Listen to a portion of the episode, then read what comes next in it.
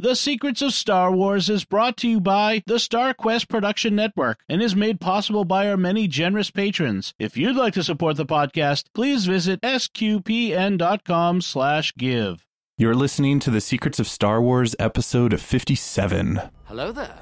It's a power that Jedi have that lets them control people and make things float. Impressive. Every word in that sentence was wrong. Help me, Obi-Wan Kenobi. You're my only hope. This station is now the ultimate power in the universe. I find your lack of faith disturbing.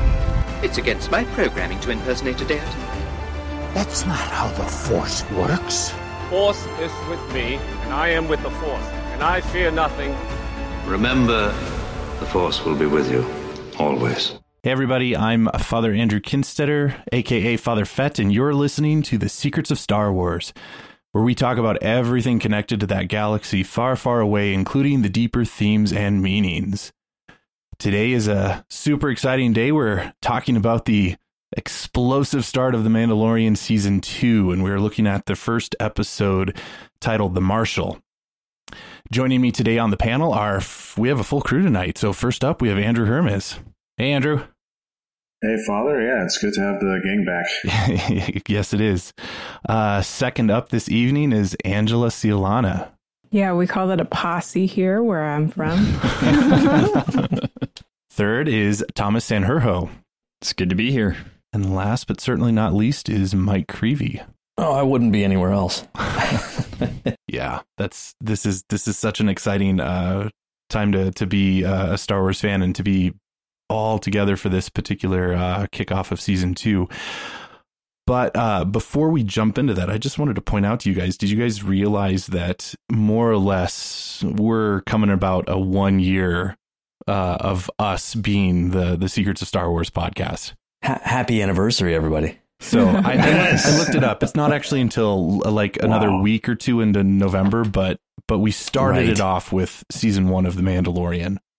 And right. I was gonna yeah. say it didn't start until mid November last year. Mm-hmm. So because uh, it was with it was the Disney Plus launch, I think, right? It was day of. Mm-hmm. It was the it was like yeah, November 11th or 12th or something. Disney Plus launch, and then they they also like had a couple episode releases like twice during the week, and then oh when right. episode nine hit theaters, they shifted.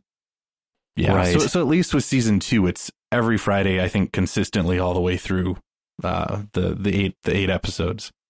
Yep. So yeah, so happy pseudo anniversary kind of. so let's uh, jump into, of course, the the whole topic of of this evening's discussion, and it is episode one of season two. It's called The Marshal. Um, it's also just kind of referred to as chapter nine. So it's kind yeah. of continuing the whole chapter uh, titling from from the first season. Um, and just to point out that this episode was written and directed by Jon Favreau. So he's kind of the one in charge of, of this whole episode. And, and it was a good one. Oh my gosh. yeah. So well, uh, first, first impressions, Thomas, why don't you, uh, share, share what you're thinking? I, um, I, I was expecting something good, something like, you know, kind of big bang. Let's bring it back and that that moment when they're standing in the town and you hear the noise of the the krayt dragon coming through the town that I have never had such chills from watching anything ever before. That was awesome. Brought me right back to childhood, pulled me right into like, you know, Aww. super excitement for the future. That was great. that was a great moment. yeah, I guess um to go off of that too. Um it didn't even I didn't even have to get to that point. I just I remember um, when the the new Star Wars logo came up at the beginning, and I just looked over at my husband and I got giddy. Like, you know, I, I w- before that I was like, okay, you know, I'm gonna sit down here and watch The Mandalorian, and honestly wasn't like super hyped. I was just like, you know, looking forward to it. But once I saw that and heard that, it was like, oh gosh, here we go. You know, it was um uh it was really cool. And I guess my one of my favorite parts or things about this episode um as a first impression note is uh the length of it. Mm-hmm. It really felt like I was watching like a mini movie. Mm-hmm. Um because the other season, the first season, the episodes were, I think the longest one was like 48 minutes, I want to say, um, when I looked back. So, yeah, this was a real treat um, to see the story continue. That's one of the the huge benefits of a streaming platform is they can make a they can make the episodes whatever length they want to fit the story and not have to fit it into that 42 minute window of of TV broadcasts. And I I don't know if uh, there was a single moment for me, but um, I just thought honestly, you know, I, I think one of the things I was wondering the most starting out was where exactly we're going to pick up. You know, and we saw so many things in the the trailer. They're so good at not revealing, you know, anything mm-hmm. too revealing in the trailer. And I just thought it was cool that it was it was one of the first shots from the full trailer that was the first shot of right. just the very casual kind of walking out of the sh- the shadows on that unnamed planet and stuff. And I was mm-hmm. just I kind of liked that that not to get that out of the way, but like that that stuff from the trailer looked really cool. But personally, like when it turned out that that wasn't so enormously, you know, deep for the plot, and it's just like that's the first scene, I was like, oh, this is great because now there's like that much more I don't know, you know, as we move forward. So honestly, just that, like the way it played out, I really appreciated, and it was not really what I expected for the first episode in, in a lot of ways. Mm-hmm. Yeah, you know, I, I, I have to agree. It was it, it, it really uh, wasn't what I expected, but you know, loved every minute of it. Um, and at some point, you know, I, I, thought it was like, well, if we're seeing the costume, you know, and we see, you know, Timothy Olyphant obviously is wearing it. Um, you know, so many things jump to my head as to is, and obviously the, the questions are still abound, you know, after the episode's over uh, with that last shot. But um, what I what I kept thinking was like, well, it, are all our expectations going to, you know, be just blundered for every episode? Because like, is, is it really Boba Fett that we're seeing at the end? Is Timothy Olyphant going to be a recurring character? Is he going to be more important than we thought? You know, so many of those questions came up and, you know, as, as I'm watching the episode, I'm like, like, yeah, this is why the show is so great. Mm-hmm. I mean, the the trailer showed us nothing, right. and then watching episode one, we really don't know nothing. I mean, uh, but we love the we so love true. the ride. You know, we love the whole ride because, again, it, it it goes back to kind of the formula of season one, where it's like, you know, villain of the week. Um, you know, uh, uh, and or you know whatever uh, sort of situation he finds himself in that he has to that he has to get through. He has to make some sort of deal to get some sort of information to get him, you know, just an inch closer to, you know, possibly figuring out where he needs to, you know, send the child. Um, uh, but the formula works. Um, so I think it's a good combination of like s- sticking with what works best um, for the show, um, but also um, you know, throw uh, steeping itself in the lore. Um, this episode uh, is probably up there with um, Star Wars nostalgia uh, from the original trilogy, um, and you know, just like the first episode of season one, you get a character cliffhanger. So, mm-hmm. yeah, it was uh, uh, like everyone said, a great start to to the season. Yeah, um, I am in complete agreement. I forgot to mention this at the top of the episode, and I don't feel like I should have to mention this. If you're listening to this show, we are talking spoilers. Um, so it's a little late now. Right, sorry. Right. So you know, just just know that going forward, just make sure you've watched the episode before you tune into to what we're talking about. You um, guys, we can say Boba Fett's name, by the way. yeah, that's right. It's like, oh yeah, they, that they last shot. They should confirm him on IMDb. yeah, he's credited officially. Yeah. Yep. Yeah. Well, so okay. So I, I want to do this before we start. I want I want to take guesses on what we think the western that this that each of these episodes is based on because I was really intrigued at the fact that all of the uh, all of the se- uh, episodes from season one were based on a story, an episode Mm-hmm. of either a Kurosawa film or a western. So I pegged this one. I knew it. Like as soon as they got to the cave and started the plan, I was like, "That's War Wagon." So it was a John Wayne film with uh, Kirk Douglas in it, and it was this, you know, the stagecoach delivering gold. They had to figure out how to get to it because it had a Gatling gun on it, and they blew it up from the bottom, and that's how they ended up stealing the gold out of it. I was like, "Yes!" so about about halfway through, I knew what was going on, and then I was I was so happy to see like the the western play out in space again. That same kind of thing that they've been working on. Thomas, I yield to you big time on the specifics of which one. I know my Cross- westerns, man. I'm going to cross off all my Western notes. No, After I watched this episode, I was like, oh, I'm so excited for my fellow co hosts here because I didn't read the Aftermath series and I never played Knights of the Old Republic, but I know enough to know that anybody who has like would be really thrilled with this episode. So I was wondering what you guys um, felt about those connections. So I'll, I'll jump in there just a little bit. So the the uh, Cobb Vanth char- character came from Chuck Wendig's Aftermath, uh, the first book, but he's only in one of I think he's in one of the interlude chapters. So actually not a huge part at all, but Okay. um, but that is where he's introduced and and I can't remember the specifics. It's been I know he was a sheriff on Tatooine, and I think that's kind of the gist of the the interlude. So this this very much fills that out.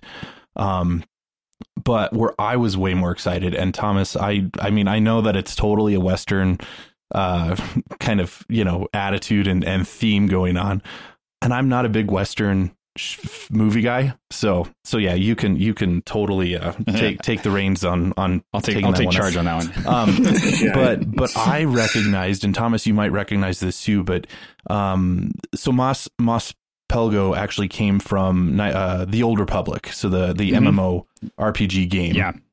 Um, but the whole krayt j- dragon killing a krayt dragon and even the the pearl that they get the Tusken raiders get that all comes from um knights of the old republic the video game Knights of the Old Republic. Yeah, and like the whole even, it was it was great. It was great to see it actually like play out on the screen where he like you know the little kid pulls the pearl out of the guts Yeah. of the thing. You're like, yeah, that's it. Because when you're in the game, it's just it pops into your inventory, right? Yep. Or you like you Yep. open the inventory and there's the there's the pearl and you take it out. And when you when you're a gamer long enough, you start thinking about what that must look like. Right. so to see it happen on screen, you're like, yes. Uh, what what I enjoyed more so was the fact that in the game you have to use banthas as bait as well. right. So so there were there were so many parallels to that. Um, I wonder if Jon Favreau's a fan of Knights of the Republic because like the, uh, that's where my mind went. Rather than the Western, it was like, oh, I've I've done this before. Like I've Right. been there before. I have played this scene. yeah, but not. It didn't look nearly as cool. you guys know, by the way, if because I know how uh, Brendan Wayne has been uh, more like the the sort of Western or sort of shooter kind of Mm-hmm. stunt man, and they talked a lot about that in the gallery series. Do we know if he was in this episode or not? Because that would be cool. You know what I mean? Like this connection Mhm. with this, you know, a, a homage to a movie your grandfather was in, like Right. that kind of thing. Because he's, you know, John Wayne's grandson, and that would just be a particularly cool connection. But I, I, I didn't see that on there. I know they did say Pedro's in the armor a lot more this season than, than he was the first season, apparently. This one wasn't a sure. highly action packed um, episode, so I wonder if, Right. if it was Pedro because he is credited um, Mm-hmm. as the Mandal- Man- well, Din Djarin. Um, And I didn't dig in to see um, what the stunt credits were. So, Yeah, I meant to check that. but that would be really cool. Yeah. yeah, you'd think they would at least throw it out there for him, at least for Oh, even yeah. a small scene. Like you've got to Yeah. be in this in this episode. He could be a Tusken. He could be. It's possible. Maybe he was the one that got eaten or something. Yeah, I was gonna say they must get eat, eaten and like you know flooded. Yeah. Um. The only the only other thing that I kind of wanted to add on, just kind of talking big picture things, uh, in terms of this episode, was I, I loved how how big it was, but also how small it was in terms of Mhm. storytelling. So Mhm. so again, kind of like Andrew, you had mentioned, like this is kind of its own like self contained story. Of it's they're just out to kill a krayt dragon, and yet it felt epic. and the plot moved like an inch, you know, right? Which just totally fits this whole this whole uh, this whole show, um, and and I think that's why I'm okay if if it's not until season three or season four that we get like some really profound answers on on things. I'm I'm mm-hmm. yeah. I'm enjoying the ride uh, for for where it's taking us. Very much. I was we, uh, my wife and I were talking about that with some of the other season or other series that we watch right now, where it just seems like they keep trying to one up themselves so much that they lose track of what the show's about and it just becomes this spectacle of how can we like break the the thing that we already did and and you as the viewer are kind of like well I, I, really liked the thing you were doing mm-hmm. so you you've gone so far off track now I'm not really enjoying the show as much as I was when it was just that you know once a week storytelling of this thing that's happening and we're just moving the plot, plot a little bit forward but we have this side quest that everybody's going on for that week you know I think that's why some shows have to. Um, I mean, probably why they get canceled after a number of seasons because they're they've mm-hmm. kind of gone too far off uh, off track of what they were originally doing. Um, if it ain't broke, don't fix it. And so, we hope Mando never yeah. jumps a shark. Right? well, they didn't, isn't that what they did? I mean, he like jumped into the shark here, well, right? Yeah, it's, yeah, it's, it's, it's it's more more dramatic, I think, than the Fonz or whatever. Yeah, so it's it's very Jaws for sure. so it's a Western Jaws episode. Um, well, with that, let's kind of jump into to the recap and and get off of Tatooine for just a second because uh, the episode starts off with them, uh, Din and and the child not on Tatooine, but they're on some unnamed planet, and he and they are out searching for um, Gor Koresh, whom we don't really we don't really know anything about, but he's he's in this uh, this uh, the the audience of a of a fighting uh, wrestling ring tournament, a death match between two Gamorreans. Yeah, and we got to see what those Gamorrean blades do. Yeah, in, in battle when they hit cool. each other. That was really cool. Yeah, yeah. Um, this also to me felt like a Knights of the Old Republic reference because there's also uh, death battles in that game that you can participate in. So, mm-hmm. um, anyway, so so he goes there and uh, and meets up with with Gor Koresh, and um, because Gor supposedly knows how to find some of the other Mandalorians, so Din can connect with them and kind of navigate through the other coverts as he's trying to find um, the the the species that the child is and bring them bring him back to to them. Can I ask a quick question on, on that? Because I, uh, casting wise, were you guys like, I totally thought that was Favreau. No, like it, it really it, sounded like Jon yeah. Favreau, and, and he's had so many you know voice know. roles and stuff. I, so. I, had to, I had to look him up. He, um, mm-hmm. of course, what I ended up relating to him, he's the voice of Sid in Ice Age. Oh yeah, like, yeah, it's that guy. Yeah, Leguizamo. I didn't recognize yeah, him at all. That was and somehow yeah. somehow John Leguizamo's career like survived the Mario Brothers movie they made. you know, which like, I think me and five people remember seeing. Uh, you know, I, think you might have the whole five of them right here. I, I loved that movie as a kid because I loved Mario and Luigi, even though it was terrible. Dennis Hopper, oh. like oh my gosh, that was such a great. Oh wow, we should. I'll get secrets of movies and TV shows. I'll recommend that to Don. No, but uh, but yeah, what, what a great what a great character though. Mm-hmm. You know, what's is it Abyssin? Is that right? It's like the Cyclops looking guy. Like yeah. I think we saw him in the cantina or yep. something, but that's yep. one of those like B roll or, or, like the characters Jon Favreau talked about so much. Like we want to bring those guys out, you know. Yep. And uh, I just thought that was a cool, cool one to use. and it it worked. Um, you know, yeah, yeah they uh, they have this this dialogue about about gambling and uh, I mean, ultimately, Gor Koresh is is playing Din. He he he wants his Beskar armor because it's it's it's valuable and um, isn't going to tell Din the information that he wants unless he's going to fork over his his armor. I have to say, I like I, I love the subtlety with which this episode is written around the armor being valuable because you don't ca- I mean we all know the the armor's valuable, right? But just to remind everybody how you know what someone's mm-hmm. willing to do for this armor and it, to start off the episode with that scene and then lead into the whole thing with Cobb Vanth having this other set of armor and why it's important to Mando not because it's valuable, but because it's priceless. And mm-hmm. you know, there's that that small difference, but very important difference between the two. Yeah, and and with the fight scene that very quickly comes about, it, it I mean, it it it's it really protects you, and like I put in my notes, like these these thugs should not punch Mando because like, I mean, it looked like it just hurt. Like, don't they know? But like, isn't that why they brought him there? Like, like to get this stuff, and they're like, wait, this is this is tough stuff. Like, just goes to goes to show you how tough Cara Dune is too, because Cara Dune got in a oh, yeah. fist fight with him, and it did not hurt her. no, it didn't. About, yeah.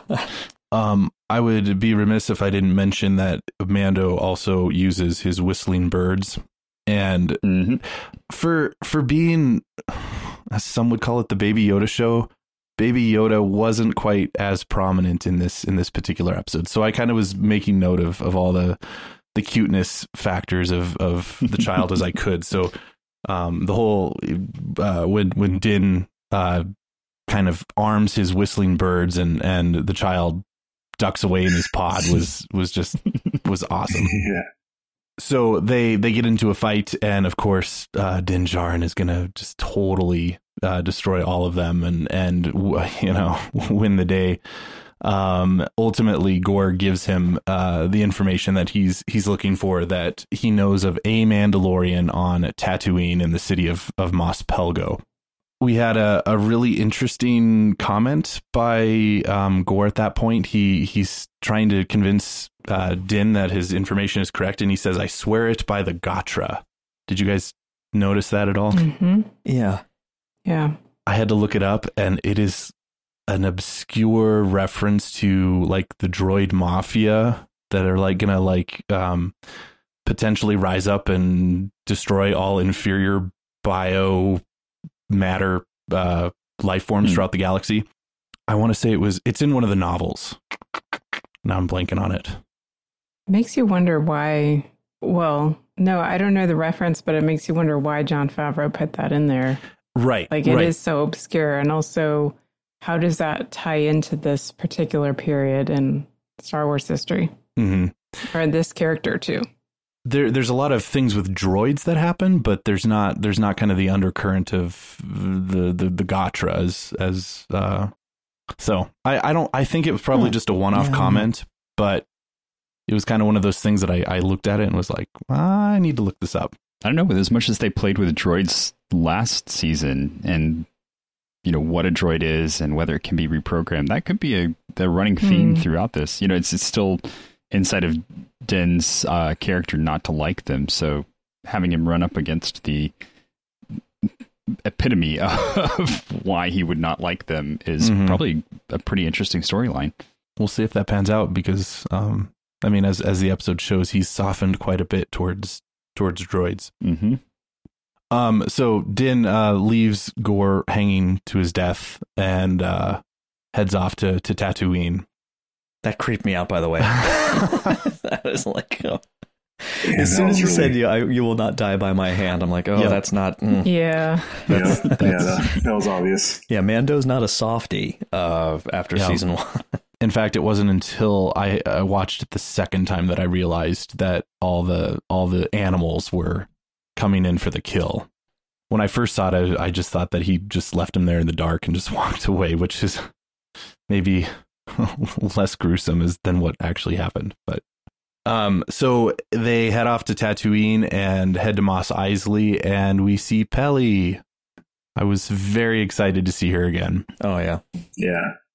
You know the, the guys on. Um, I think it was on uh, something I was reading online, or, or maybe an episode of uh, Rebel Force Radio or something. Uh, somebody made a really good point. I think it was a guest I heard on some show that she really, and he was talking from season one, so I really noticed it this time around. Um, she really does. Amy Sedaris like really seems to kind of embrace that kind of late '70s sitcom, mm-hmm. you know, kind of character. yeah. Almost like I don't know oh, if yeah. she did that deliberately, like pulling from like, okay, when did Star Wars come out, and what kind of you know character would it make sense to be there at this time?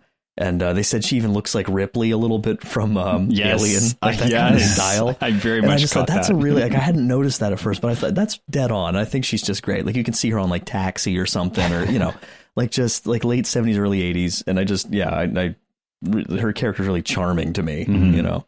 I think it's very almost- intentional. Yeah, that, that almost to- sitcom you know. feel to it. Yeah. Yeah. It kind of gives us that sense that we're on Tatooine, like the familiarity feeling. Right. And she feels about Baby Yoda what everybody does. right. That's Yeah. that's where I was going to go. She she Yeah, if vocalized. they never find, yeah, if if they never find his home, like, and and you know, Mando, you know, bites the dust, uh, I would be very, you know, happy if she just took care of him for the rest the, the rest of his days, the rest of her days, because he'll probably outlive her. I, I loved her line of, you know, she picks up she picks up Baby Yoda and she goes, "How much do you want for this thing?" Just kidding, but not Yeah. really. And like, yeah, that, that that's me. I'm not kidding. When I would I would pay for. In fact, there's there's one on my shelf behind me. So Well, I was then I showed I, uh, Thomas and Andrew didn't see my uh, the the Walmart Baby Yoda wanted poster T-shirt. Oh, nice. You know, so Nice. yeah, so, yeah, we all have them showing up somewhere. Uh, yeah. So so she she's great. I I really hope she continues to to show up uh, in this in this show. She she gives Mando uh, the information about Mos Pelgo and mentions that the it was a settlement that was completely wiped out by bandits and um oh but and and she pulls out an, an the R5 unit uh to show Yes. him where it was. I was going to say, let's go back to that. yeah. Sci five. yeah, I, I, I, I've started now, and because of having watched Gallery, I've started looking for all of the little references as they're going through. Like, oh, there's the there's the ice cream canister. There's the the speeder bike from Luke's garage. You know, just all that little stuff as it goes through. So I, I loved seeing that like come to life in this one. Mhm. R5 still has that scorch Yeah. mark from his Yeah. little incidents. And Peli's not exactly uh patient with him either. But no. and I was wondering, do we, I mean, uh, do we know what a motivator is? Like, because a motive, R, R5 was supposed to have a bad motivator, right? Right. So, uh, does that, does that indicate maybe that he's slow or, on you a, know, on like a- motivation? on a human level, he's Yeah. just Oh, yeah, he suppressed. a lot of Uh, yeah. Um, and definitely, guys, if I miss some of those random Easter eggs, throw them out there because I there's it's like a treasure hunt in each of these episodes. It really is. uh, which is which is super cool. Um, so so R five shows him the the map of Tatooine, and and uh, Din takes uh, the speeder bike that he used in last season uh, to take it Mhm. to take it out to to Mos Pelgo. Along the way, uh, we we this this is sort of foreshadowing, but he he stops and camps with Tusken Raiders and is and is communicating with them, and so you know that's that's he's fluent in in whatever language the Tusken Raiders speak in the sign language. So that comes into play. Yeah, comes into play very much so uh, later on in the episode. And again, I think that's like this. That that's again a callback to the to the forgotten characters of A New Hope. Mhm. You know that are being prominent roles in in this show, which again Yeah. is just cool. Yeah, to backtrack a little bit, um, uh, it was, there was a callback. Well, it reminded me of. uh, Well, obviously, there's a lot of connections. Father, you would like this to Attack of the Clones in this episode, obviously. Um, but uh, you know, the the whole Mos Pelgo not like you know showing up on a map and not you know, but you know, trust me, it's there. Kind of reminded me of when Obi Wan was was looking for Kamino Oh yeah. kind of he was kind of in the same situation. Um, so yeah, and I you just expect thought that ba- was a- Baby Yoda could chime in with like lost lost a city you have. like he's not speaking yet though. No. you assume he will sound like that. oh yeah, uh. his, his first words are going to be a big deal if, if Oh we ever get to hear it. Mando. Yeah, that's Instead of daddy, daddy or mommy, it's Yeah. Mando. Yeah. Using using that, he he does get to to Mos Pelgo, and it is this kind of uh, old, kind of small settlement. He stops in the the local cantina and asks the the bartender um, where he can find another Mandalorian, and has to say it's someone who who looks like me. that was, and that that, Oh, I- that oh, in- interchange was so awesome. There's there's a guy in full makeup and a guy in a mask. Like you can't even see their faces, but you can. Man, the sarcasm was just. He just takes you one could look at it, he's like, feel it. oh my gosh. He's Well, just like, and- you mean the sheriff? You know, or the marshal? You're like, uh, and also um just you know w- the music really added to um, mando coming into the town because Yeah. it was very old west when he was on the speeder bike but then once he got into actual mos pelgo it um, i don't know if you noticed that it changed to just uh, the acoustic guitar Yes. very old Yeah. west yeah. and then he walks like he's standing right there in the entrance of the cantina and you can you can hear like Oh, man. spurs on his boots Yep. and uh, then he walks in and here's this Weequay who I always Yeah. thought they kind of look like a medicine man, like with the long braids and everything, you know. Yep. So it was very, very old west. All those little details. when I just thought the speeder going so slow Mhm, was just mhm. a cool Yeah, little like he's riding Just like, like sauntering riding the horse Yeah. slowly into town, you know, and like how many movies have you at seen him. that? Yeah. Right, like you know, Yeah. coming out looking at the stranger. that whole i mean and even the the, the way that the scene plays out uh Yes. he he uh talks with with uh cobb vanth and um he he drinks spotchka which again a callback to, to season one i was surprised that that's on tatooine of all places but it, it is um but but then they they start to well okay so i had to put i put in my notes cobb takes off his helmet first of all so you immediately Mhm. know like this is not well Not boba fett would have too though i i feel like Right. because jango fett did so Right. But we still don't have we still don't know about this no helmet thing because like Sabine took hers off all the time, and, Right, You know, Yeah, yeah. so it's still Bo- it's Boba still a- Fett never did take his off, but that was that's kind of we just Yep. never saw that. But I, I'm not sure that he would. He he prized his anonymity, at least legends wise. He he prized his As an anonymity. adult. But, But it I- is weird because there is this this mythos. Oh, sorry, Father. Go ahead. No, I, well, I was just going to say Boba Fett may maybe didn't take his off for the reason of anonymity rather than because he's part of that Right. that group of Right. Mandalorians. It just does seem like such a, a baseline, like core thing to this this series. You know that Mhm. there's like this this religious, you know, like Mhm. I would rather die than take the helmet off thing, and it's just like it. They have to eventually kind of explain that. I feel like a little more because it's that's just not anywhere else that we've seen. You know, Mhm. like that kind of like that creedal, and they don't talk about it just like it's just their clan or something. Mm-hmm. Like it's like Mandalorians, you know, across the board, and it's like I don't, I don't know, like this is contemporaneous or just a little bit after you know Rebels, and Sabine's taking hers off all the time, and all the Yep. other Mandalorians you see in Rebels are doing it. Well, you and, know, so in fact, I mean the the final scene of Rebels takes place after Return of the Jedi, which would be Right. somewhat concurrent with this time frame. right, And she Right, had her helmet yeah. off in that too. So and he hasn't taken his off in like twenty years, you know, or something. So it's well, he, Yeah, he does when weird- he, he does when he's alone because he did it on that. Oh, right, that, right. You know, Mm. yeah, right, but not in front of anyone Right. else, kind Yep. of thing. Yeah, Yep. so it, Yep. it- I'm I'm also intrigued here because he he has obviously spent quite a deal of time on Tatooine. He knows the Tusken Yeah. Raider language. He mentioned the fact that he's never heard of Mos Pelgo, um, and even though he should have because he spent time here, and so I'm wondering like where in his timeline that fits in, and and Mm. what he was doing on Tatooine. So that's a whole nother set of Mhm. things that just opened up for us to go. Oh, okay, wait, hold on. There's Oh. a lot more story here. He totally Oh comes gosh. off as like a as like a typical drifter that you Uh-huh. see in a western, Yeah. like a guy that you know probably had a troubled past and left left wherever you know he was from to get away from some sort of trouble or or to start a new life, and just somehow found Tatooine and, and made friends with a bartender, and the, the rest was history. oh my Um, gosh, you guys, you, you could totally have. You could totally have him somehow make a passing guest appearance in the Kenobi show, as long as Obi Wan doesn't do any Force stuff in front of him.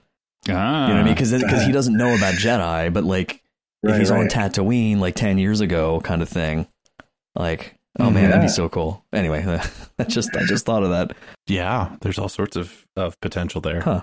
Yeah, going back to, to the to the cantina there, uh, Cobb and Din have have the the, the Western face off, which added to that whole Western theme of, um, you know, they Amanda wants the the armor and Cobb doesn't want to give it, um, and so they just assume that one of them is going to kill the other in the in the cantina, just as they're about to.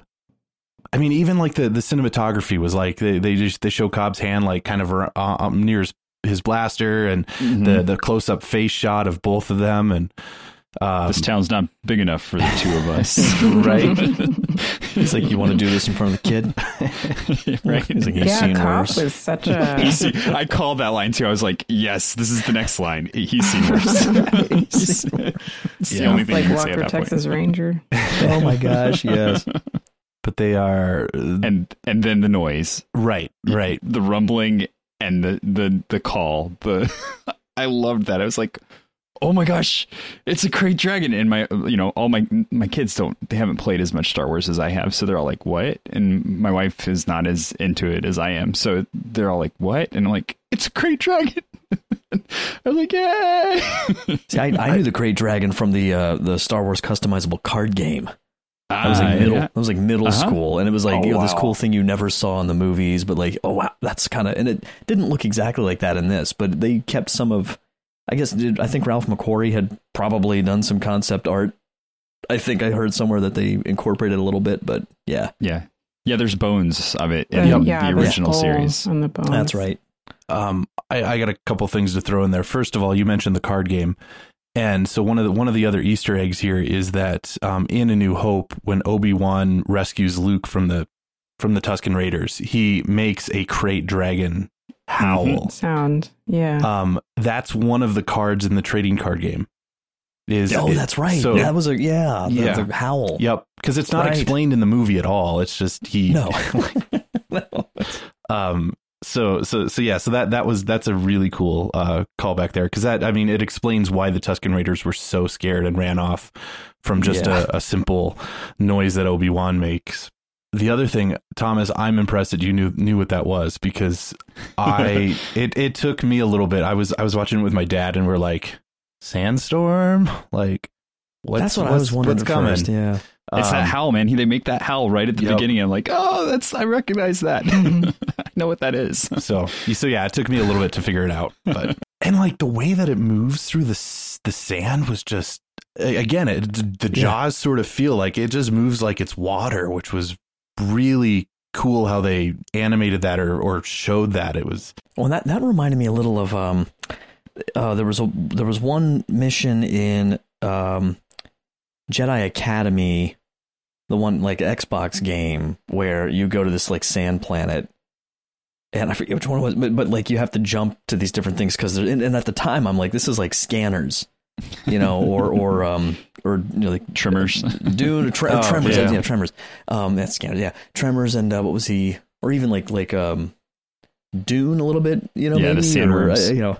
So, but yeah, this was that's like yeah, like I don't I don't want to go to Tatooine. like like I'm I'm done. Sarlacc, this thing, like I'm good.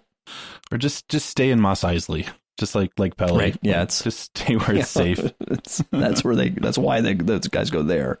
Um, so so this uh, krayt dragon has been um, eating some of their their pack animals and and everything. So Cobb figures out that uh, he and he and Mando don't have to kill each other, but they can work out some sort of agreement. And so they agree that if Din helps them kill the krayt dragon, then Cobb will will give up uh, the armor. Which I totally knew that that was coming. Like that's that. Then that's that's the plot of the episode right there. Um, but they can't just blow it out of the sky, and so of course they have to they have to go through uh, the whole process that they end up going through. So they go off to to find the the dragon's lair, um, and call back to episode one. Cobb's speeder looks Sebulba's. It's it's the leftover engine from. It's not from Sebulba's. One of his pod it's. Anakin's. It's a pod racer. Yeah. It's No, I don't think Is it? Sebulba's It is a lot like, it, like it kind of looked like a piece of. Uh, uh, it kind of looked like a pod racer to me. Just that one. Yeah, But but Like Thomas, that. pull pull up images of Sebulba's and Anakin's. It it it, it looks All right, like it looks like See, we had this discussion at my house too, and I was on the I was on the Anakin page. I was on like that's Anakin's speeder, and they're like, no, but it's the Sebulba's because of the color, and I'm like, but it doesn't. I think you, I, think maybe just painted, painted it. The, I Yeah. thought of Anakin's. Yeah, uh, that's, that's but what it's also like missing two of the the like fins or whatever. Right. Um, Yeah. Right. And I, I like that he's like he's sit, set off to the side of it. I Yeah. was like, that was just so It's like cool. Like, the whole sidecar. thing was just so cool. I'm like, that's my speeder bike. If I was going to have a speeder bike, that's the one I want right there. Well, the thing probably still runs pretty well, right? I mean, it's like 40 Yeah. years old, but it's uh it's it's pretty solid. Yeah. Yeah. So that that was that was really cool. That that popped up on the screen and I was like, "Oh, dad, dad, dad, that's Pod Racer." Oh. Um so then during the the ride we get we they they fill in Cobb's backstory, uh which is is more or less that uh he he was living in in Mos Pelgo uh when the the the second star destroyer was destroyed.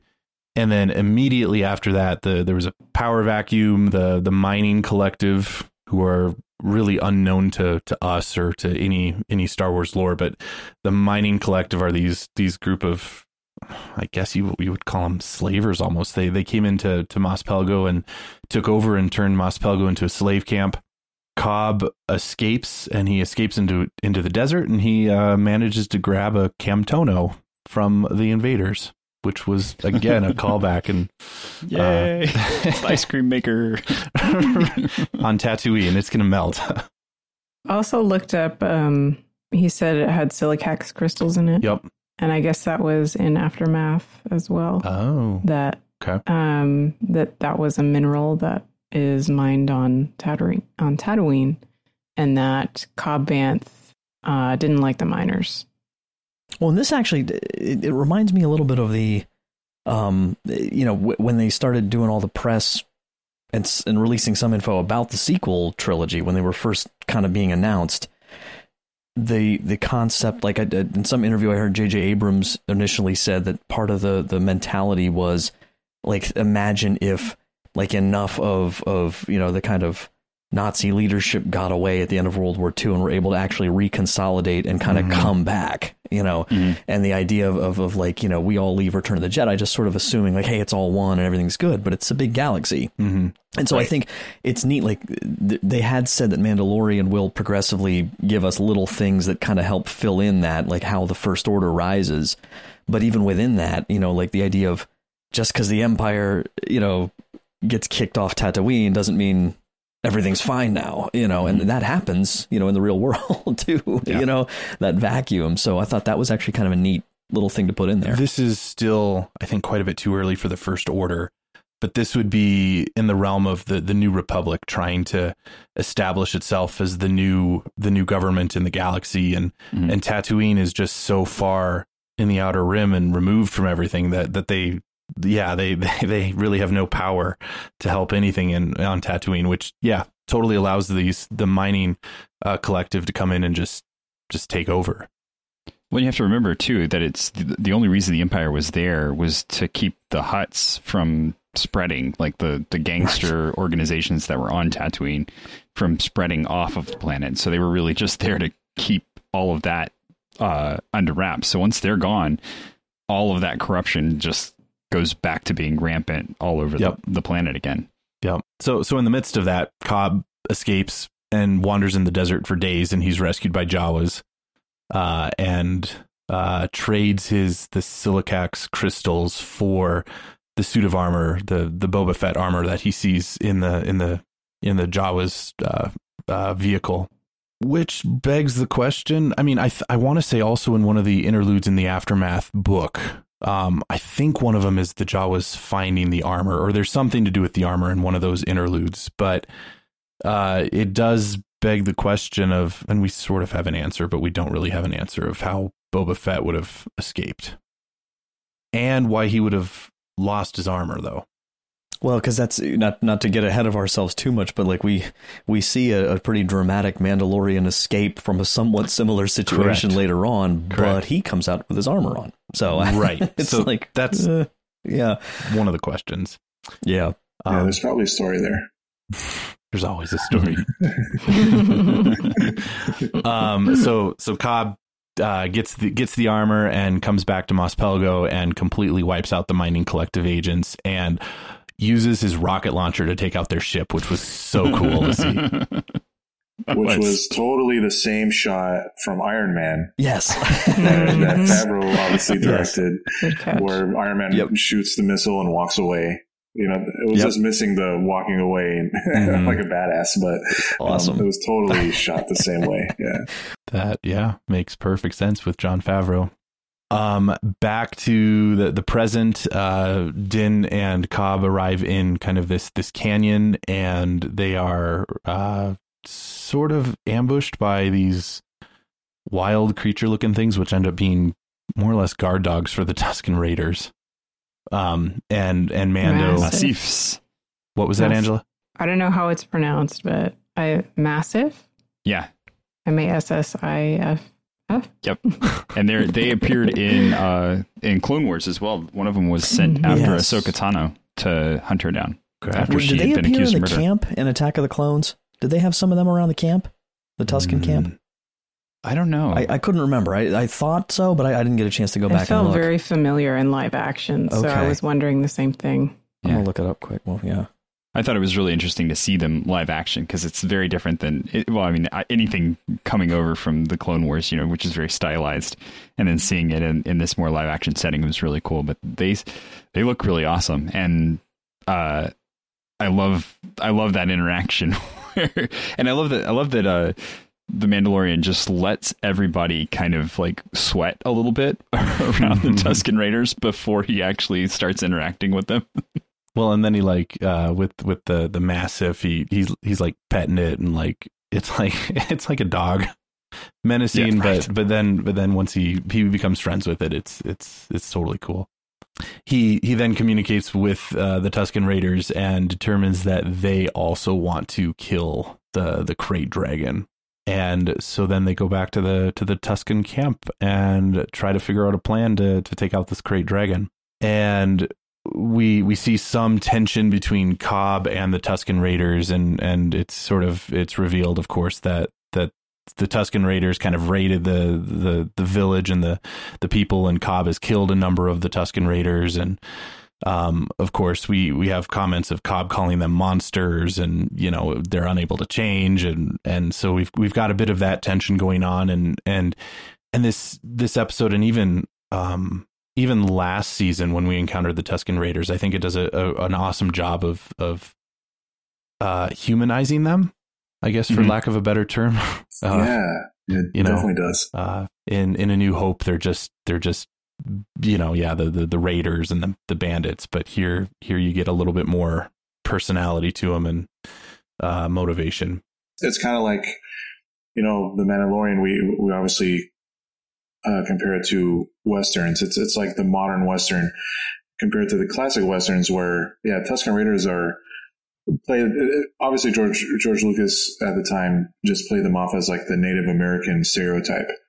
Uh, you know that westerns would play like you know like just the bandits and um, uh, in modern westerns though you, they're much more nuanced um, and they're you know they they uh, they have more sort of you know application to the story rather than just you know playing a Stereotypical role. along the journey. Um, yeah, just just that that one role. So so yeah, I definitely agree that yeah, it's nice to see them much more fleshed out.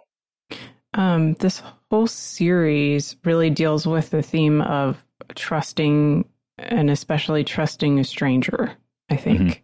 Um, and in Westerns, you really got that a lot of times when, like, the Native Americans sort of had, you know, some secret knowledge about nature or whatever that the cowboys really needed to, you know, accomplish their mission or save the town or whatever.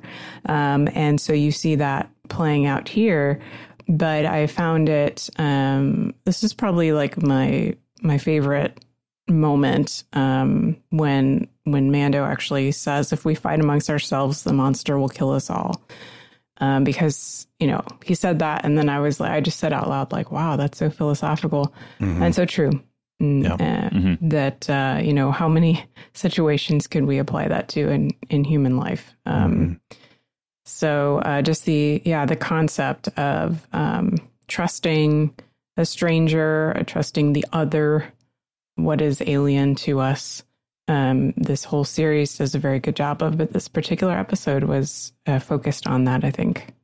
Well, and of course the what are they fighting but a giant dragon mm, you right. know so like that's the theology well, of that wasn't lost on me right you know and, and, what i like too is it wasn't it wasn't just though like for them to just come across and be like well really the tuskens are, are perfectly just fine and they've just been misunderstood you know what i mean like mm-hmm. it's like no they're like his little speech he gives like they're raiders it's true they're killer like he's basically going down like look they're not perfect they have to mm-hmm. change too like we all have to change like we all have to work together and i thought that's a good theme too where it's you know, uh, like learning to kind of bridge that gap, both of you. you know, mm-hmm. like my mom, whenever my brother and I would fight and I'd try to say it was his fault, she'd say, takes two to tango. Yeah. Mm-hmm. You know, which I got so sick of hearing, but I think I just said it the other day to, to oh, Noel. Yeah. You know, no. Uh, it's funny how those things come back to haunt you. Yeah. Like, oh, man. No. but that's also, I mean, just if you kind of take it on a, on a spiritual level, like what is demonic is meant to tear apart um, mm-hmm. you know, and and so uh, to to cause division and disunity and and um, all of that is is very uh, demonic and um, contrary to what we're called to, to do as as Christians and and you know if you if you're fighting amongst ourselves we're gonna we're gonna lose the war in fighting the dragon uh, Satan right uh, if you will so so yeah I think uh, that that was a that was a good point. But and and also, but yeah, that that there's there's fault on both sides. No, you know, mm-hmm. human, all of humanity. I mean, we can look at one another, and yet, just because I think a certain way doesn't mean that that I'm better than you or that I'm perfect and you're not. And and you know, we have to we have to look for those things that unite us and and not let let the others uh, cause division and and uh, cause us to to lose our focus. One of the great things that I guess we're kind of jumping ahead a little bit as we um, connect all these things, but uh, Mando is is very much, uh, I would say, a reconciler in that mm-hmm. when he's giving that little speech, he actually wrote down. He says, "They are brutal, but so is the Dune Sea, and they've survived 1000s mm-hmm. of years in the sands, and they know this krayt dragon better than any of us here." So he's he's acknowledging the truth of what the people dislike and yes you know they're uh, the that low point but also the fact that you know that quality has enabled their people to live so long so um, to be able to sort of reconcile both um, both realities. You know, kind of the things we don't like about people, but also you know that could be a strength in in certain mm-hmm. situations. Mm-hmm. Um, and so, uh, yeah, blessed are the peacemakers. That's mm-hmm. really it's not just about. Um, you know, resolving conflict, but it's about, I think, reconciling, as as you were saying, you know, building yeah. those bridges. Right. Well, and, and I think they they they subtly point out that too in the ways that like Cobb and and the other villagers just try to call them monsters and label them as as that kind of an mm-hmm. evil versus seeing the again I don't the, the, humanity behind the, the the Tusken Raiders they're they're not human but but you know what I mean the the, the person behind mm-hmm. uh, the mask um, but but on both sides the, the the Tusken Raiders have to do the same thing with the with the villagers as well so yeah Mando's playing a bit of a Christ like role in in all of this yeah, it's very. It was also reminiscent of uh, the scene in Indiana Jones where where Willie is insulting the the like her host, and Indiana is like translating.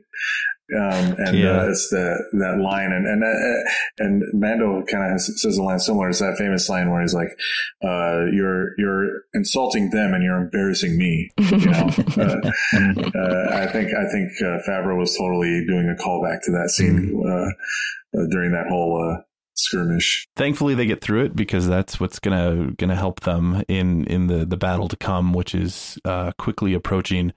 Um, but first, they have to they have to go check out the the krayt dragon's lair, and so we we see kind of what the Tusken Raiders typically do is they typically put a bantha close to the entrance and and wake up the the krayt dragon in order. It it sort of felt like like you know offering your sacrifice to the gods so that they would be kind to you, like the pagans sort of thing. But but they they would put the bantha there in order to uh, get the krayt dragon to eat the bantha so that it would sleep longer and leave them alone.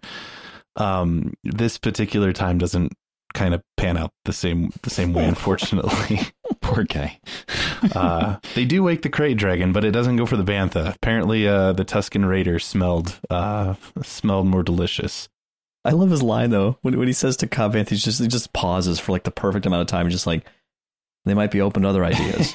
you know, just like very calm, like that didn't work and so so they they kind of go back to to camp and and try to figure out uh, how exactly to to slay the dragon and they come to the realization that this krayt dragon is huge and that they they need more help. And so din just just volunteer volunteer volunteers the whole village that uh, they're they're going to help in this fight is is this where they mention the fact that this is the the, the krayt dragon uh, ate the oh, Sarlacc? I may have missed that. Yes. in there, yeah, because Yeah. I was like abandoned Sarlacc pit it's thing. aban- uh, you Yep. don't see an abandoned Sarlacc pit. Yeah, that's you do when you eat the Sarlacc.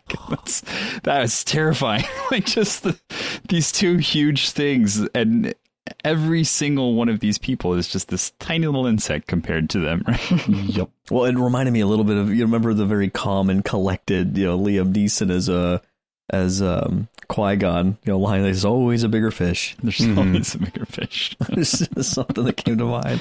But I but it also made me wonder then if this I mean all the all the pieces are there, but but do you guys think that this is the same Sarlacc pit that Boba Fett fell into and that Return of the Jedi kind of had their that scene on? Because it could be, but they also yeah, mentioned the that terrain looked Yeah. different. It does, yeah. And isn't it like is it canon or not that the the Sarlacc that one was kind of killed or blown up or whatever by Jabba's sail barge? I, I don't remember. uh, I don't know. if that's in a we have an answer or to anything. Yeah. Yeah. I- I don't think we do. In Legends, it wasn't. In Legends, uh, the the sail barge was far enough away, and Mhm. Mando had or Mando uh, Boba had to actually shoot his way out of the the Sarlacc. Yep. Okay. So By the way, I just found a a, a Sarlacc pit like baby pillow. I feel like that's in, I feel like that's Oh inappropriate. gosh. It's, it, it's I'll send it to you guys later. It's uh it doesn't look like it's a good idea. It's not exactly something that I would find comforting No, right now. that's- Oh, man. next to. That was a nice find. No, Anyways, uh, back to uh, back to Mos Pelgo. Cobb has to convince uh, the village that they have to band together to, and they and I loved it. He said, "Slay the Leviathan." Uh, Yeah. the, the Mhm. biblical monster yeah. um, is who Yeah. they're fighting. I'll tell you, Timmy, Timothy Olyphant knows westerns, and Yeah. He just he can fall right into it, and that that is that classic old western. You know, you got the the nice the the guy with the the the, the golden tongue who can just roll these uh, very biblical references off just like that in the middle of a speech. So, uh, and he does it so well that slight Mhm. twang, just enough class to pull off the kind of marshal position. So Yeah. definitely I love well how done on his he part.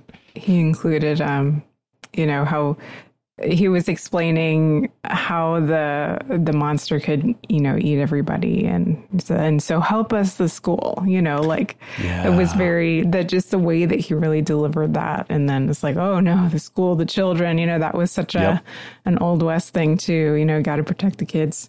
And ultimately that's that's one of the reasons why they why they joined forces with the Tusken Raiders, but also because Din had made a, a deal with the Tusken Raiders that if they defeat the Krayt Dragon, the Tusken Raiders will leave them alone um, and leave them in peace unless one of the town people Mhm. breaks that that particular piece. Um, the Tusken Raiders also get all the the Krayt Dragon, the the carcass, and the Ichor, uh, Mm. which um, I had to sort of again look up, but but I think that that was a reference to the venomous um hmm liquid that it spews out of its mouth. Mm. Ichor is like the lifeblood from like the kind of in Greek mythology, the lifeblood of a of a animal or a person. So the the town people prepare for battle and they load up um, a bunch of banthas with explosives and I could totally relate to Cobb. So one of one of the Tusken Raiders drops the the explosive and it doesn't go off, but there's there's quite a bit of tension and Cobb has to like jump in and like tell tell the village person to, to kind of back off and work together and then and then he has this line where he looks at Mando and he just kind of says, "Oh, it's going to be great." Like trying to psych himself up. Like I have been in that position before and I imagine you guys probably have to, especially with uh you, No, you dads out church there. Church stuff? Are you kidding me? Church stuff, family stuff, you know. Family stuff. Yeah, Like it's going to be great. absolutely. And can I just make a note about the music again? When the Tusken Raiders came in Mm. riding on the Banthas, um, the theme was so beautiful and so genius because it was like mysterious. It was very Arabian sounding. Um, so it gave you that sense of like uh, being foreign, um, but also had this nobility to it. Um, a sense of like these people have history and it was haunting at the same time. So it had all these different feelings. Um, and I just was so impressed by that um, and really added to, again, like that cinematic feeling that we got, that huge feeling that we got from um, the episode, I think was a lot of the music. hmm I am in complete agreement. The music can can really add so much uh, complexity and depth to to a scene. They were also traveling single file, which was I just point that out because that Yes. was that was also Uh-huh. kind of a, a That was an Obi Wan Yep. thing. Yeah, he Yep. says they always Yeah. travel in single file to hide their numbers. yep. But but Obi Wan, to be fair, Obi Wan also mentions how accurate stormtroopers are.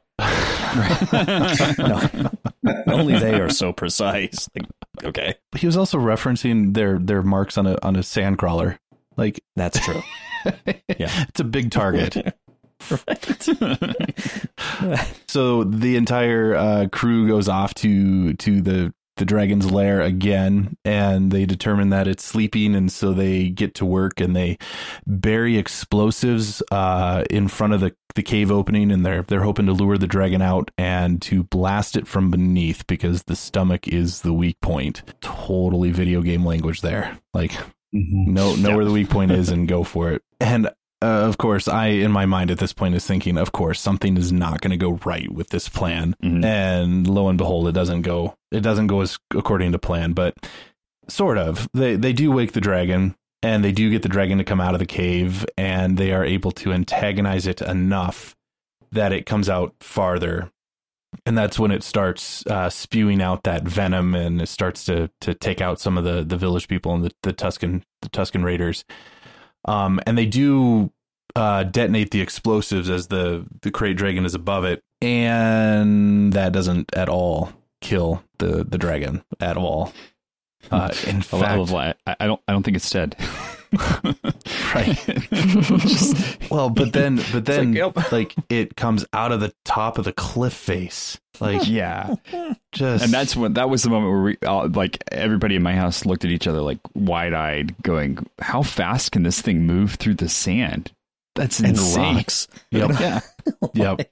Yeah, just just terrifying. So the the krayt dragon appears up on the cliff face, and we get to see Din and Cobb both use their jetpacks to join the fight, which was super cool. but they're they're going up there to try to draw the the dragon away from the the people that uh, it's it's spewing out more of the venom and killing more people, and so they they're trying to to draw it away from from them so they won't lose any more lives. Not that they have any clue how they're going to actually defeat and kill kill this thing. And they they manage to uh, they they land back in front of the cave and the the dragon has moved around and comes at them from behind. Again like it moved super quick to get to get back there but it it did. And so Din finally gets a an idea on how he's going to attack this thing and has a has a brief conversation with with Cobb and tells Cobb that he has to take care of the child, and then like knocks his jetpack and sends him away. And and Din holds on to this other bantha that he had seen that has still has explosives on it, and he has to to to hold the bantha because it got loose from its from its peg, and uh, he uh, allows himself and the bantha both to get eaten by by the dragon. And of course, we we all know that he's not. He's not dead. I had a real Jack Sparrow kind of Kraken type flashback there. Like Yeah. not not Star Wars universe per se for that, but that, yeah, that came to mind for some reason.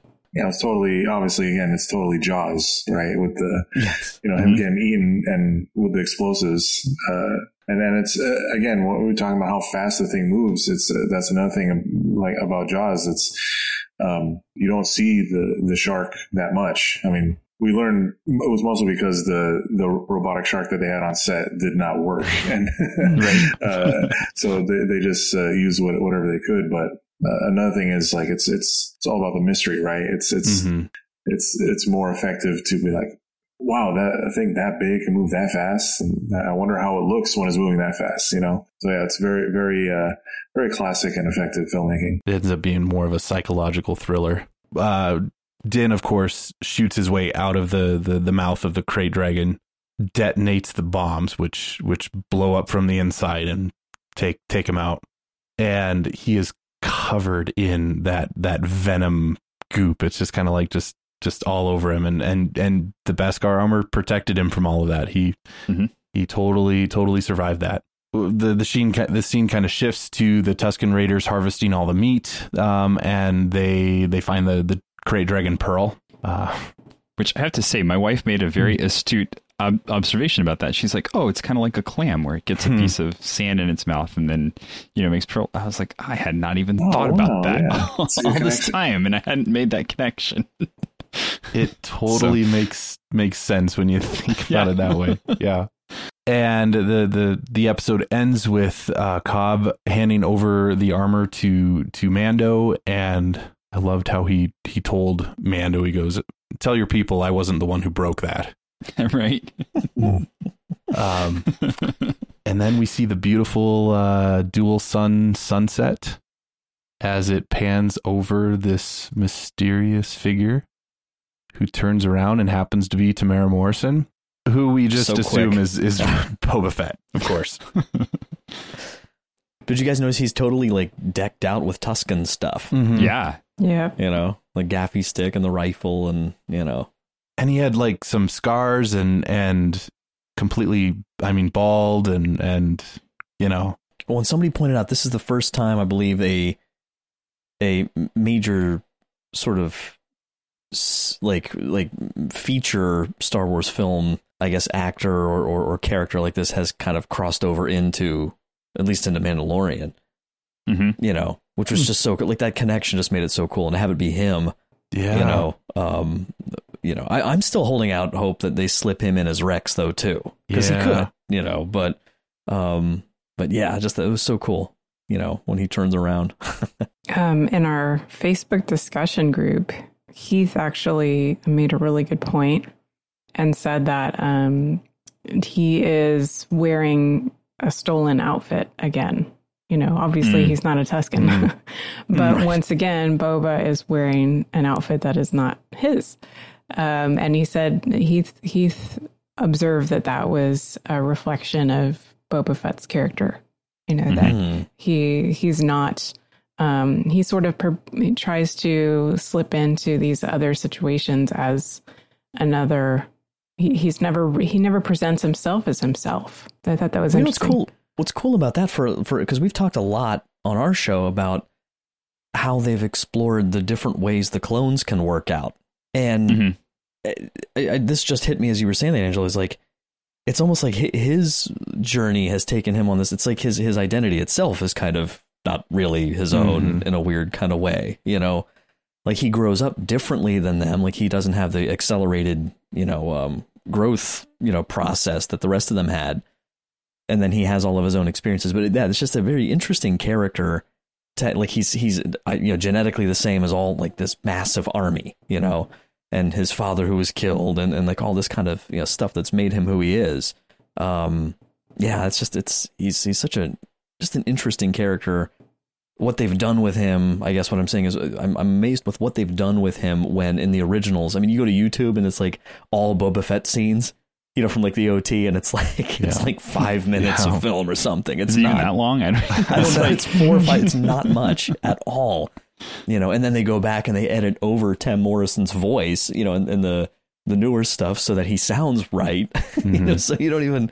Yeah, it's totally changed so much. Did you guys expect that we would have gotten Boba Fett this early in the se- in the season? Well, I wasn't surprised once once I saw um, where this episode was going at the beginning, and I saw his armor at the beginning of this episode. I was like, oh, he's going to show up pretty fast.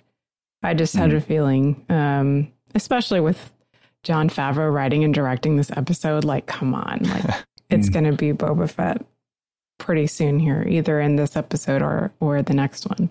So um, honestly, I was not surprised at all to see Temuera uh, Morrison, but um, yeah, I I think that um, as far as develop, seeing more like what is he doing and and what's going on with his story, um, I I do think that they will at least give us uh, some more information, but it, I wouldn't be surprised if they come back even even further down the line, you know, um, Mhm. to Tatooine again. Right. Well, and and remember, he appeared in the first season, right at the very end of that one episode where Right. there was the shadowy figure uh, watching the Mandalorian leave, and again here, same thing, shadowy figure watching him leave, and we just happen to see his face this time as he turns around. So they really have a very long game planned with this uh, character and w- with the arc of uh, Din Djarin. And I don't think that we can feel like they need to rush anything, which is great because that means they're not trying to rush anything. And so these little breadcrumbs that they're throwing in everywhere are just breadcrumbs, and they're going to stay that way for maybe another season. Mhm. You know, maybe it won't even be until next season that we get a full reveal of Boba Fett and an interaction with them. Yeah, I th- I think Come it. on, man. I think it. Don't wait that long. I think it worked well to introduce him this early on in the season. I I wasn't expecting it episode 1. Um you know, but but we all the the the leaks and everything. We all we all knew that he was coming, so the fact that it just it's now already happened, you know, allows some of the other mysteries to kind of cultivate. I mean, things like we we didn't at all see Greef Karga, Cara Dune, mm-hmm. or Moff mm-hmm. Gideon and the Dark Saber. We didn't get anything on on those fronts in this episode, and those are still going to be playing a role, and and so there's still a lot of mystery that that we're we're left to just kind of anticipate. And I'm and, and so I think I think it worked well. I'm I'm glad that that Boba Fett has now showed up and um I guess we can sort of like let that particular mystery kind of let that let that go for now as we're kind of then can turn to some of the others. It could also, I mean, if if we're gonna, you know, compare it to the the series, um, the first episode of the series where Baby Yoda is revealed at the end, Yep. and Mm. obviously that was something that they kept really hush hush and did a great job of. And then, you know, Baby Yoda is like the is, is obviously a, a major character. Uh, it could, maybe Boba Fett or whoever he's playing, if it's a misdirect, is going to be a major character this season. Um, Mm. but um, but as far as the reveal, yeah, I mean they had to give us something, uh, you know, because it's it's the first episode, and and if we're gonna compare it to to season one, you know, it had to end with with something like that. So I, I think they, even though we knew because of the like you mentioned the leaks and stuff, um, it was uh, it was very effective. Well, it makes you wonder too. Is is he is Boba Fett looking for work? you know, like is is he gonna potentially get in the mix here to try to be one of these people that's trying to retrieve Baby Yoda? Mm. You know, I mean, that would be very interesting, you know, uh, in, interference, right? You know, you know, in, into the plot we're following by someone who we're already very well aware of, and and now he has this like, you know, Mando has my armor too. You know, like I don't know, he's he's got at least one reason to go after him. You know, and and and I think there's there's a there's a I think there's a good possibility that they might go that way because if if Mando is trying to find the different coverts and the other Mandalorians, if Boba Fett is not authentically a Mandalorian as is suggested in the Clone Wars, then he could very much be a antagonistic character versus one who would help Mando Mhm. in his journey. Well, he's he was introduced to us as the number one bounty hunter, right? So Right. this is the number one bounty right here. And you don't get the impression that man that that you know Din recognizes the armor specifically. I, I don't. I, some there was some debate about that. I'm not sure. It look just looks to me like it, It's this is Mandalorian like- armor. Right, right, right. you know. Um, but he is a bounty hunter, though. Mhm. You know, and I don't know. Like they say, um, was it uh, uh, Werner Herzog's character says to him, you know, Greef Karga said, "You're the best in the sector" or something. So it's you know, you get the impression Din's got a reputation, but not maybe as broad as Boba, or maybe not overlapping with him. But he's also spent a lot of time on Tatooine.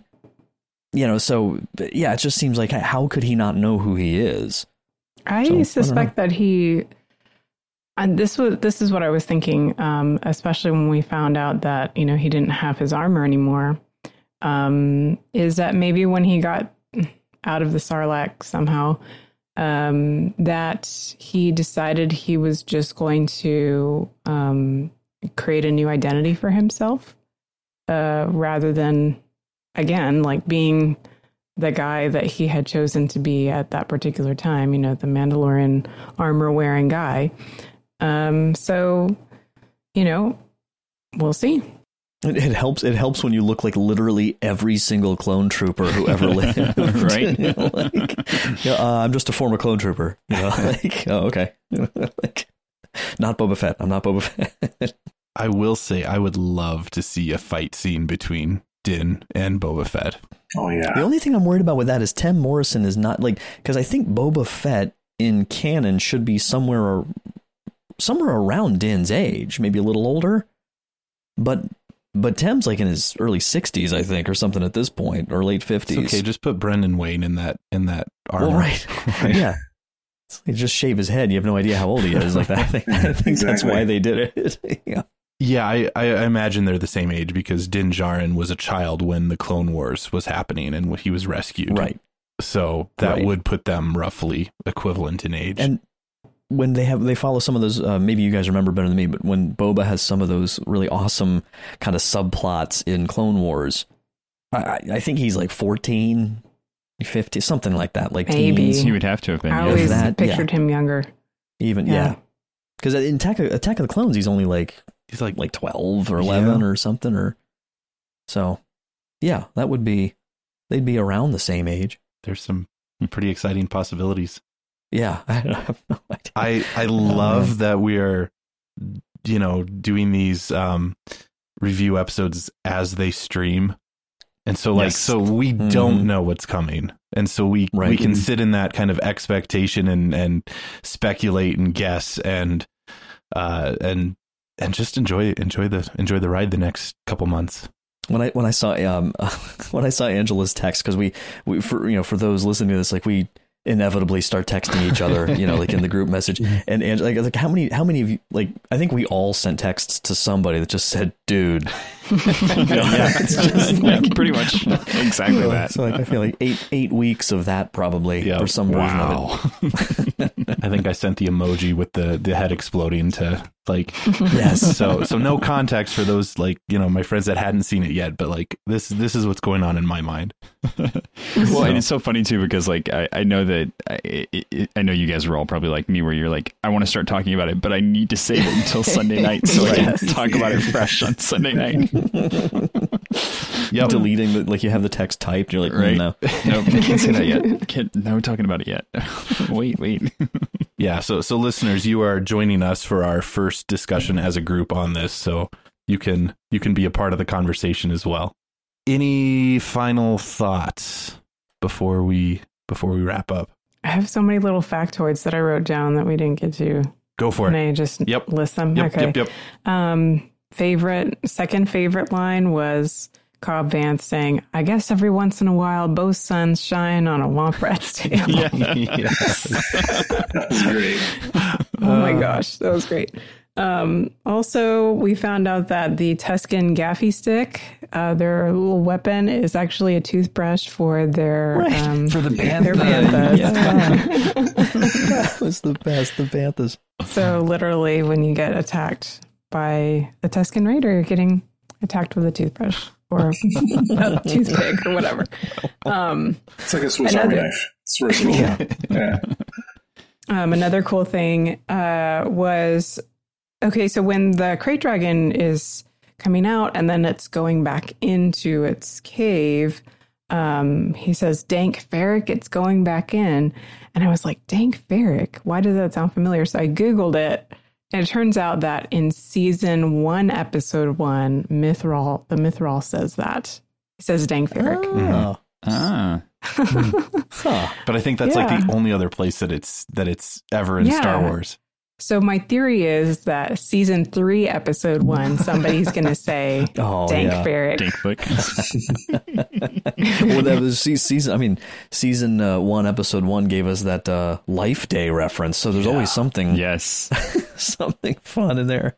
Okay, so my other thing was uh, that when everybody's working together to, um, you know, lo- load the charges and get the, you know, while the krayt dragon is sleeping, um, I noticed that Cobb is actually drinking from the Tusken Raiders' little, I don't know what that was, a gourd or something.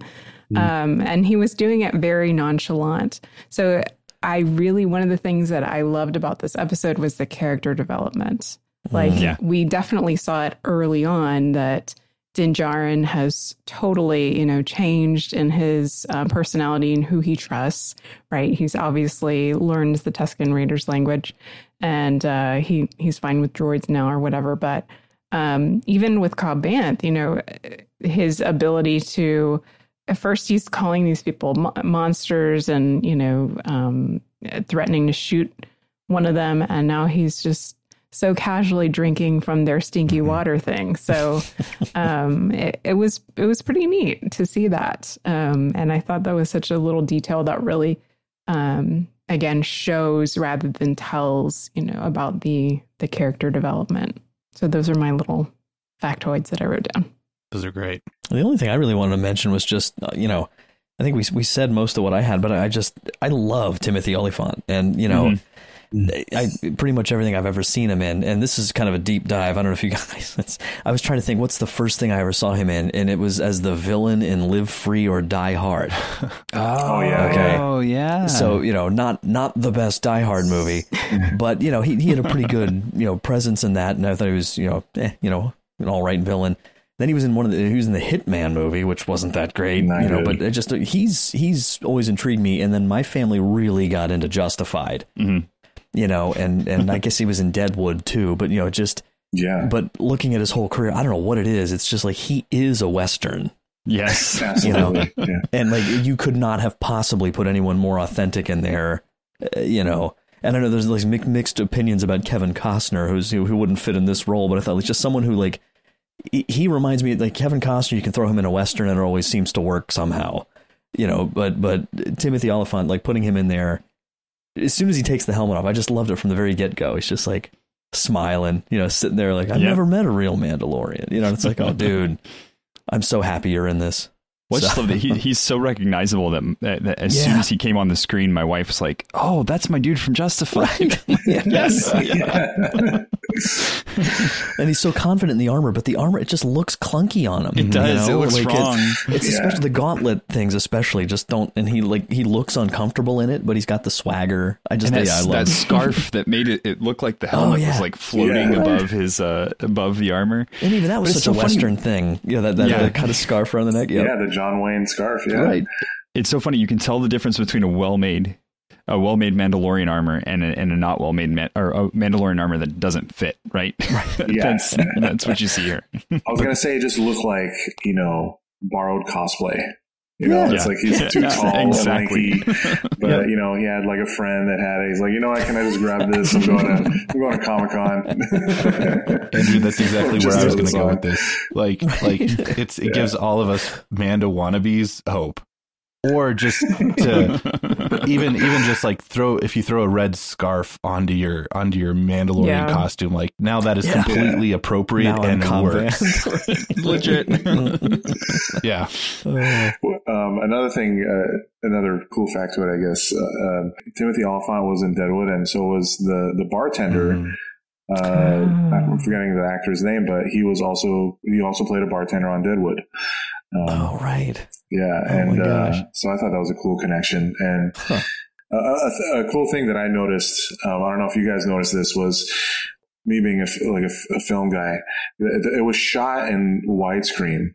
Uh, mm-hmm. But you know, when the when the Krayt Dragon opens its mouth for the first time, the bars mm-hmm. go up and it, and it's full screen. Oh. Yeah, mm. and then mm. so it's totally. I mean, and and for all those scenes with the the Krayt Dragon, it just shooting in hmm. that scope is is much better with especially with all the action and the movement. Um, and then and then after they defeat the dragon, the bars come back and it's and it's much more. You know, oh wow! I didn't notice that. So if you go back and watch it, you, will notice it. And then and I just thought it was brilliant because normally, uh, you know, filmmakers, especially for TV, they would they don't dare do stuff like that, you know, changing the, the aspect ratio because it, it, would be very noticeable. Um, but I thought like the transition literally, if you go back and watch it, it's when it opens his mouth for the first time, and then it's it was like seamless. Um, so mm. I thought I thought that was really cool. They've got some really cool ways to to to make those things and add again like like like the music add depth to to a scene and not just be for mm. practical practical reasons. Okay, well I think I think that's that's it from us. So listeners, of course, if you have thoughts on uh, this particular episode, The Marshal, uh, season two of The Mandalorian, that uh, you'd like to share, definitely let us know. Uh, you can comment uh, on our Facebook or Twitter page. You can send us an email, and our email is starwars at sqpn.com. And you can find StarQuest on Facebook at facebook.com slash StarQuestMedia on our, and on Twitter at SQPN. So be sure to, to follow us and to, to like, to like the, uh, the Facebook and, and join in on the conversation on these, these episodes. We would also, of course, like to take a moment and thank our patrons who make it possible for us to create the secrets of Star Wars, including this week Daphne M, Tim G, Ramses, David W, and David V. Their generous donations at sqpn.com slash give make it possible for us to continue the secrets of Star Wars and all the shows that we make here at StarQuest. And please, if you would like to join them, you can do so by going to sqpn.com slash give. Also, of course, make sure that you're subscribed to the show so you can be uh, listening as we drop these episodes every Tuesday after uh, The Mandalorian streams on Friday. So you can subscribe to us in Apple Podcast, Google Podcast, uh, Stitcher, TuneIn, Spotify, iHeartRadio, or your favorite podcast app.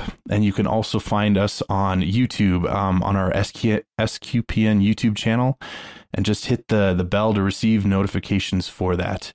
And please uh, share the show on on Facebook and Twitter and help get the word out. Um, so share it to all your your share it to all your Trekkie friends too, but share it to all your friends in general for those who would be interested in listening to the podcast, so we can help grow our audience. You can also find any and all previous episodes of The Secrets of Star Wars by going to sqpn.com slash Star Wars. And we will be back next week where we will be discussing the second episode of season two of The Mandalorian, which I don't think we have a title for. I know that there was kind Not of yet. leaked titles, but they have so far already been wrong. So um, mm-hmm. I think The Search was actually what was leaked for episode one. And it's the Marshal. So, uh, either way, we're looking at at episode two next week. So, um, until then, Andrew Hermes, thank you for joining me and sharing the secrets of Star Wars. Thank you. It was a pleasure. Angela Cialana, thanks for joining us this evening. Adios. I'll ride off into the sunset now. the, the, dual sun sunset. Uh, Thomas Sanjurjo, thanks for joining us also. It was great to be here. And Mike Creevy, thanks for joining us. Always a pleasure. And once again, I'm Father Andrew Kinstetter. Thank you for listening to the Secrets of Star Wars on StarQuest.